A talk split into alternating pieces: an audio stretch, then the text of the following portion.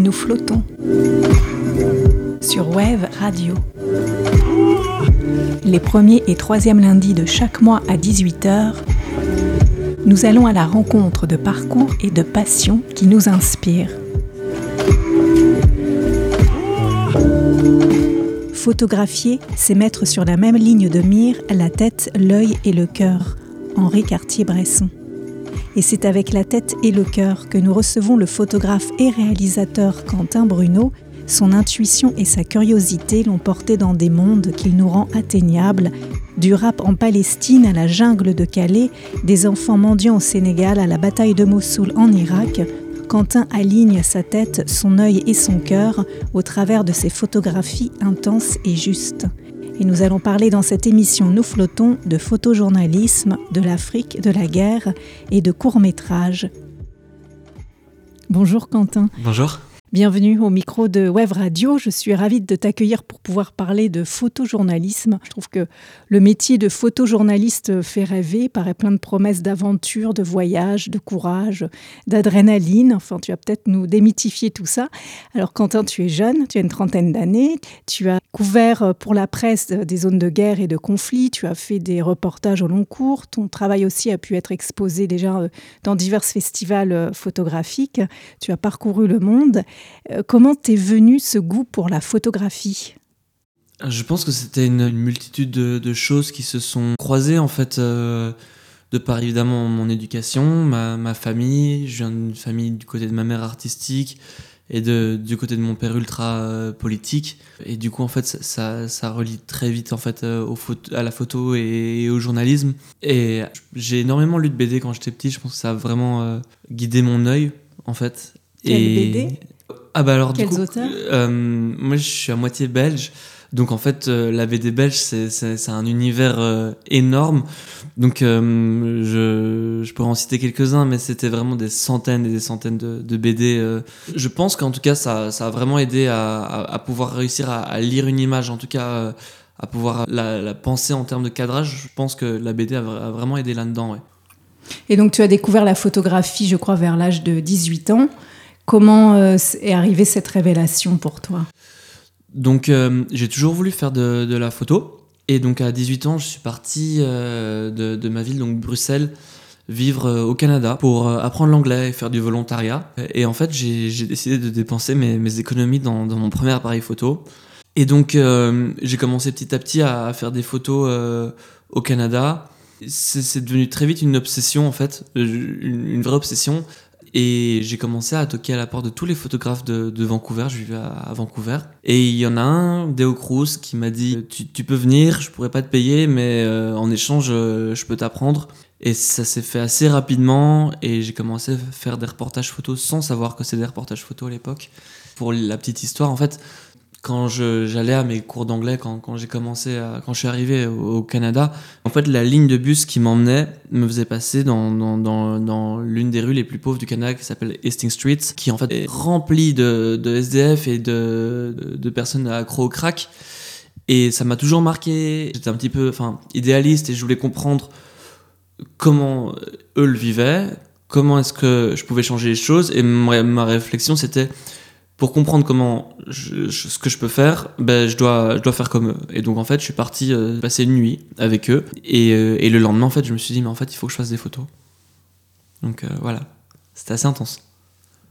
Comment aussi tu as développé cet angle journalistique et cette approche vraiment de photojournalisme? Alors en fait, donc, quand je suis rentré du Canada, donc j'ai commencé à travailler dans le rap, d'abord sur la scène belge. Mais en fait, je travaillais pour un, magazine. Donc déjà, il y a eu une approche très reportage rapidement, le rap m'a emmené à couvrir l'un des premiers groupes de rap palestiniens, euh, du coup en Palestine, qui s'appelle Dame.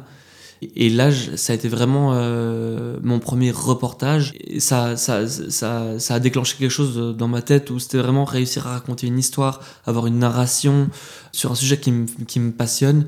Et puis en plus, c'était justement, j'ai eu un coup de cœur sur le Moyen-Orient en même temps pendant ce reportage. Donc tout, tout s'est créé en, en, un. Pour, euh, et je suis vraiment tombé amoureux du, journalisme, du reportage. C'est comme ça que la transition s'est faite. Et dans ton parcours, tu as beaucoup voyagé, mais en fait, tu as même vécu dans les différents euh, pays dans lesquels tu avais été. C'était pas juste faire des allers-retours entre euh, Bruxelles et ces pays-là. La, photo, c'était à la base un peu un médium pour voyager. Et j'ai jamais vraiment voulu vivre euh, en Europe. Donc, ça m'a amené oui, dans un premier temps en Palestine. Et puis après, j'ai déménagé au Liban. J'y suis resté un an, un an et demi. Après, je suis, revenu en Europe, mais je suis resté autour de la jungle de Calais. Et après, je suis reparti, mais cette fois-ci euh, pendant un peu plus d'un an, euh, presque deux ans en fait, euh, en Irak pour couvrir la bataille de Mossoul. Puis après, j'ai déménagé en Turquie.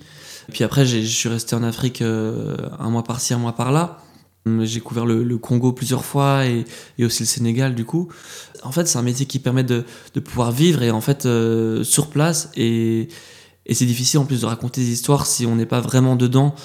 Par exemple, pour le Moyen-Orient, c'est évidemment c'est logique d'avoir de réussir à avoir des bases d'arabe, ce genre de choses pour pouvoir communiquer euh, avec euh, avec les sujets euh, avec lesquels on travaille, etc. Et même connaître la, comprendre la culture, en tout cas avoir le le ressentiment de et comprendre des situations, réussir à les analyser, avoir la sensibilité pour, c'était super important. Donc ouais.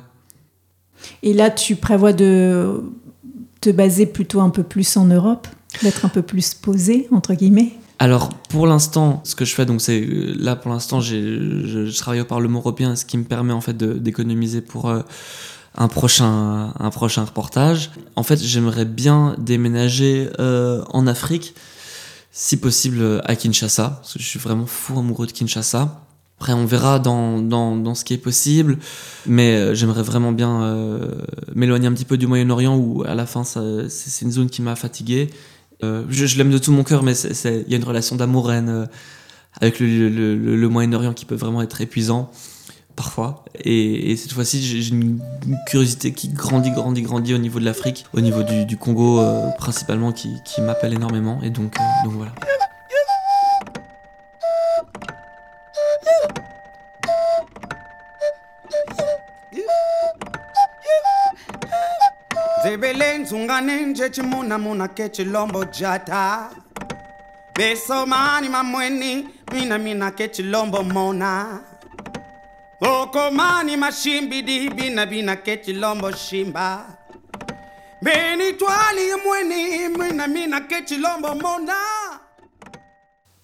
Alors Quentin, ce qui est intéressant dans ton travail photographique, c'est que à la fois tu as eu des expériences de reportage immersif, plutôt au long cours, où tu as pris le temps d'être dans les lieux que tu photographiais avec les personnes que tu photographiais. Et à la fois aussi, tu as l'expérience de couvrir des zones de guerre, donc une expérience plus journalistique avec un travail pour la presse, un travail dans, dans l'urgence aussi. Euh, si on revient justement sur ce travail dans les zones de conflit, c'était euh, une, volonté, un choix de ta part, une envie d'aller euh, sur ce terrain-là et pourquoi? Alors oui, c'était un choix. Je pense que, hum, en fait, quand, j'ai commencé la, photo, j'ai regardé un, film qui s'appelle War Photographer.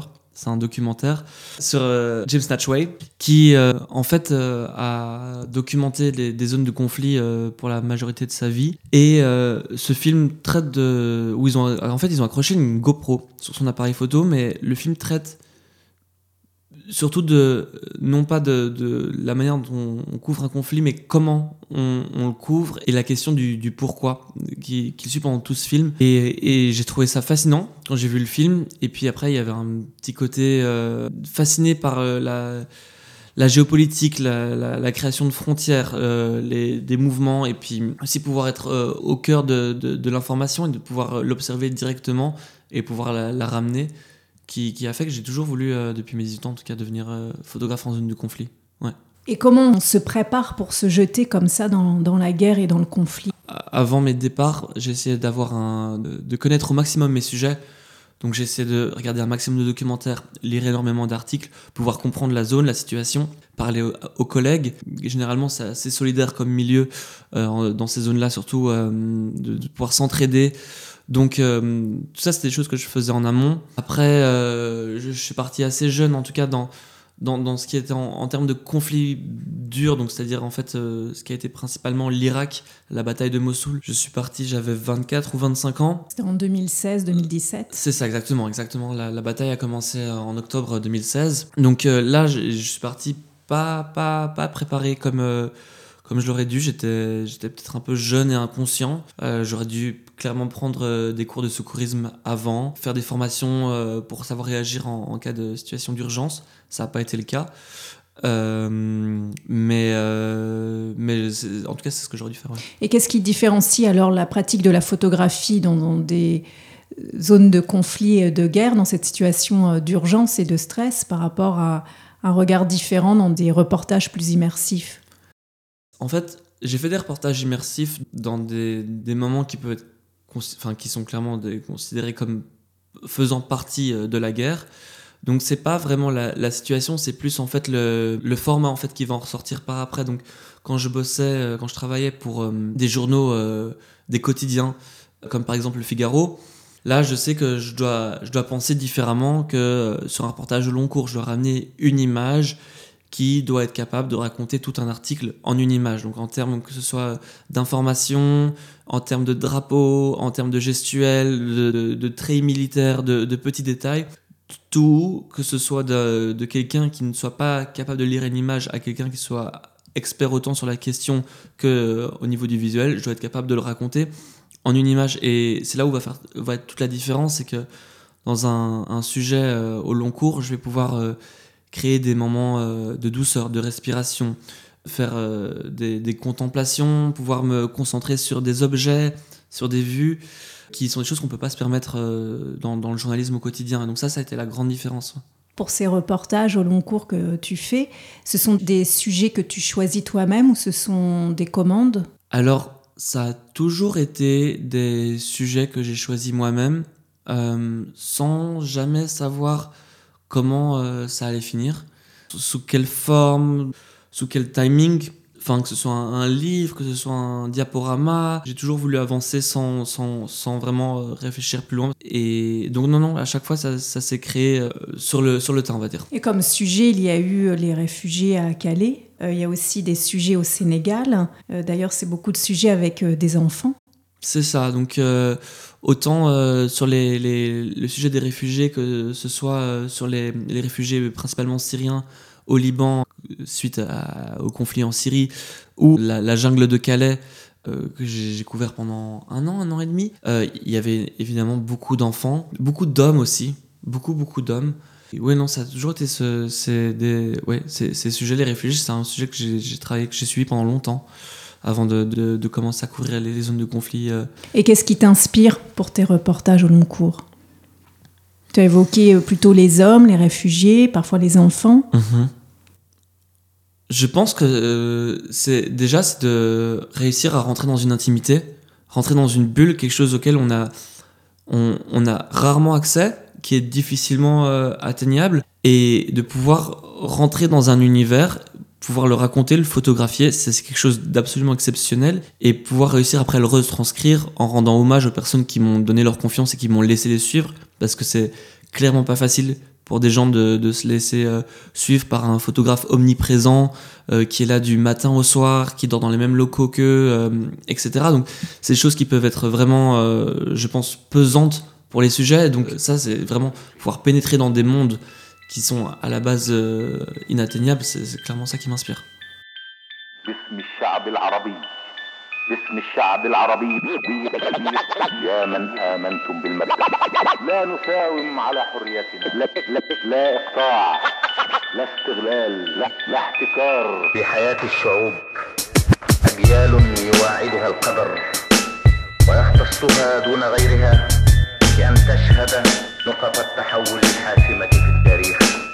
إنه يتيح لها أن تشهد المراحل الفاصلة في تطور الحياة الخالد تلك المراحل التي تشبه مهرجان الشروق.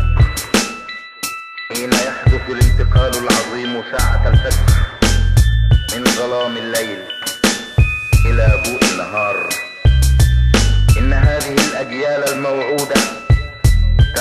لحظات رائعة. إنها تشهد لحظات انتصار عظيم.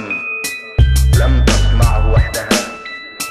وواصلت حركتها في ظلام الليل ووحدته وعملت وسهرت وظلت تتبع الثواني بعد الثواني. إلى الانتقال العظيم ساعة الفجر. أما الطريق الذي نقل Et Quentin, donc nous nous sommes retrouvés ici à Biarritz dans le cadre du festival FIPADOC, un festival de films documentaires qui a lieu chaque année. Tu es venu ici pour présenter ton premier court métrage en termes de documentaire, puisque avant tu as pu euh, faire plus jeune, je crois, des clips notamment sur le thème du rap ou du hip-hop. Et là, c'est un documentaire qui se passe à Dakar, au Sénégal. Tout à fait. Donc là, c'était une première française. Donc c'est mon premier court métrage. J'ai commencé euh, à bosser sur, euh, à travailler sur le sujet des, des talibés, donc des enfants euh, talibés, euh, il y a 5-6 ans. C'est une, une ONG qui m'avait de- demandé à l'époque de partir avec eux pour, pour des- faire un reportage pour leur communication. Alors les talibés, donc ce sont Voilà. des enfants qui apprennent le, le Coran et qui sont donc dans des écoles coraniques. Et ton court métrage d'ailleurs s'appelle Dara, C'est bien ça. Donc qui est le nom de ces écoles coraniques. C'est ça. Donc les, les, les talibés, euh, c'est les enfants qui sont assez jeunes, généralement de entre 5 et 15-16 ans. Ce sont des garçons d'ailleurs. Ce sont principalement des garçons. Il y a quelques filles, mais généralement c'est des garçons. C'est des enfants qui sont confiés par leur famille à des maîtres religieux, des, des, des marabouts, afin de, de leur euh, enseigner, euh, de leur donner une éducation euh, coranique, donc de leur apprendre à- le Coran, ce qui est très important au Sénégal, qui est majoritairement musulman. Et en échange, ces enfants vont être forcés à pratiquer la mendicité, donc à- sont envoyés dans les rues afin de demander de l'argent ou de la nourriture et à le ramener euh, au marabout afin que celui-ci en, en profite et en fasse usage pour lui et sa famille. Parfois, ça arrive aussi que l'argent soit euh, donné euh, aux familles de l'enfant. Ça arrive qu'il y a des, des arrangements avec le marabout aussi. Donc tu as partagé leur euh, quotidien aussi, tu t'es euh, immergé euh, avec eux pendant quelques mois. C'est ça, donc il y a eu un premier mois, la, première fois, et donc je suis reparti de nouveau un mois, mais cette fois-ci donc en connaissant le terrain, en ayant déjà des très bons rapports avec certains acteurs de l'ONG avec laquelle j'ai pu, pu collaborer.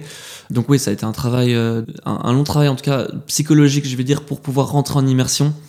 En tant que, déjà, en tant que blanc occidental, euh, j'ai été perçu comme un, une source de, de, potentiel danger.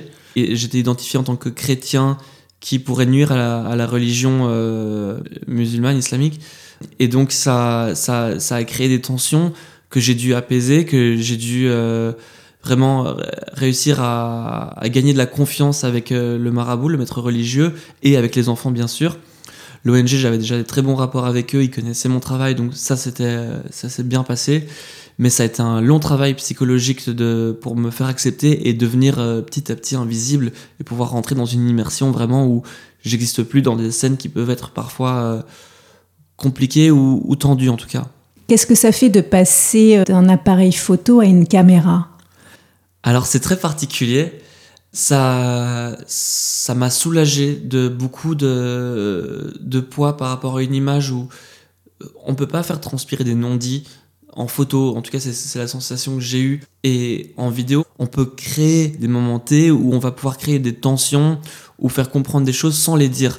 Ce qui est beaucoup plus difficile en photo, surtout en, photojournalisme, où on traite de, sujets euh, comme euh, voilà, la, la guerre, où on, on doit vraiment se, se baser sur des faits ultra précis sans, sans jamais laisser suggérer quelque chose. En tout cas, c'est beaucoup plus compliqué parce qu'on est vraiment sur du journalisme brut.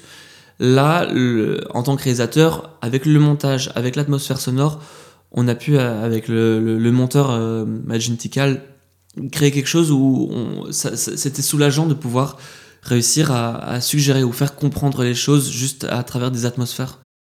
Oui, j'ai eu la chance de, voir euh, ton court métrage, ce, ce documentaire. L'image parle vraiment, et c'est vraiment euh, l'image qui est mise en avant. Il n'y a pas de voix off, il n'y a pas de commentaires. C'est un parti pris, ça évidemment. J'ai voulu m'éloigner le plus possible de, cette zone de, journalisme d'où je venais, donc suite à, la bataille de Mossoul euh, que j'ai couvert pendant presque deux ans. Et donc j'ai voulu vraiment rentrer dans une zone de, contemplation, autant parce que le sujet des, enfants talibés est vraiment sensible et complexe, parce que c'est quelque chose qui, est ancré dans la culture sénégalaise, qui est souvent accepté. Euh, et donc j'ai décidé que je, n'étais personne en fait pour revenir avec un, un jugement euh, précis. Ça a été un sujet d'ailleurs de, pas de conflit du tout même, de, mais de, longues discussions avec le monteur où vraiment j'ai dû batailler pour vraiment rester dans une zone de neutralité la, plus possible, alors que le monteur euh, voulait accéder à quelque chose de beaucoup plus tranchant. Mais euh, j'ai voulu m'éloigner de ça, de tout ce qui était musique vraiment prononcée, voix off, interview directe, euh, même sous-titres, j'en ai évité un maximum euh, pour réussir à vraiment rester juste dans cette contemplation et observer la routine euh, de ces enfants avec quelques cartons pour amener quand même un minimum d'informations pour faire comprendre aux spectateurs les, faits de, de base de ce sujet, mais sans rentrer dans la complexité, ce qui peut être une faille du film, mais qu'en tout cas qui a été un choix dès le départ. Je trouve que ça donne une force au film parce que euh, ce texte-là est aussi très fort parce que ce sont juste euh, quelques mots, quelques phrases, mais qui sont d'autant plus euh, frappantes parce que ce sont des violences qu'on voit pas forcément à l'image, mais qui permettent de mettre en abîme ce quotidien des enfants qu'on voit qui en fait sont dans une très grande souffrance. C'est ça, tout à fait. C'est- très bien résumé. Ça me fait plaisir d'entendre ça. Est-ce qu'on va pouvoir voir ce court métrage alors dans- en France euh, prochainement dans d'autres salles de cinéma? Alors là, je vais continuer euh, d'essayer de, de l'envoyer en, en festival et, et voir s'il si, s'il y a d'autres sélections, ce que j'espère évidemment. Et, et puis après, ensuite, d'essayer de, de contacter euh, des, des boîtes de, de diffusion ou des chaînes et voir si ça pourrait éventuellement euh, passer. Est-ce que tu peux nous parler de tes projets? Photographiques ou aussi cinématographiques Alors en fait, là, j'aimerais voir, mais j'aimerais éventuellement en fait suivre euh, l'enfant euh, que je suis pendant ce reportage et j'aimerais le suivre euh, sur euh, une dizaine d'années. au Sénégal Au Sénégal. À Dakar. À Dakar, voilà. Donc voir en fait comprendre l'évolution d'un enfant talibé sur une dizaine d'années, voir comment est-ce qu'on évolue en tant qu'enfant euh, ayant comme base euh, le, Coran en fait, euh, mais sans pouvoir parler français ou les mathématiques, la géographie. Et voir comment donc ce, jeune Youssoufa va, va, va réussir dans la vie, comment il va pouvoir affronter, affronter les, des problématiques qui, dont il va devoir faire face. Et donc j'aimerais vraiment, vraiment réussir à, à le suivre sur une dizaine d'années. C'est un objectif qui, va, qui est pas facile, mais euh, pour l'instant c'est c'est ça que j'ai en tête. Après, euh, ça a été un, un tournage euh, et un montage vraiment fatigant parce que c'était une première expérience. Donc là, je, je me concentre pour essayer de, de le faire vivre, le film, en ayant ça dans un coin de ma tête. On te souhaite plein de bonnes choses pour tous ces projets, alors Quentin. Merci beaucoup, c'est gentil. Et merci d'être venu au micro de Web Radio. Pour suivre ton actualité, on peut te suivre sur les réseaux sociaux. Tu as un site internet. Tout à fait, j'ai tous les, les réseaux euh, nécessaires euh, pour me suivre. Voilà. Merci. Merci à vous.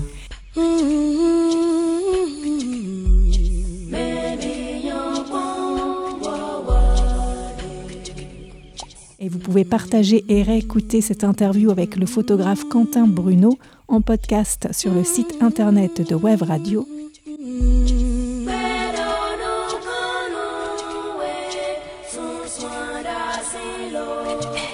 Et à bientôt pour une prochaine émission Nous flottons.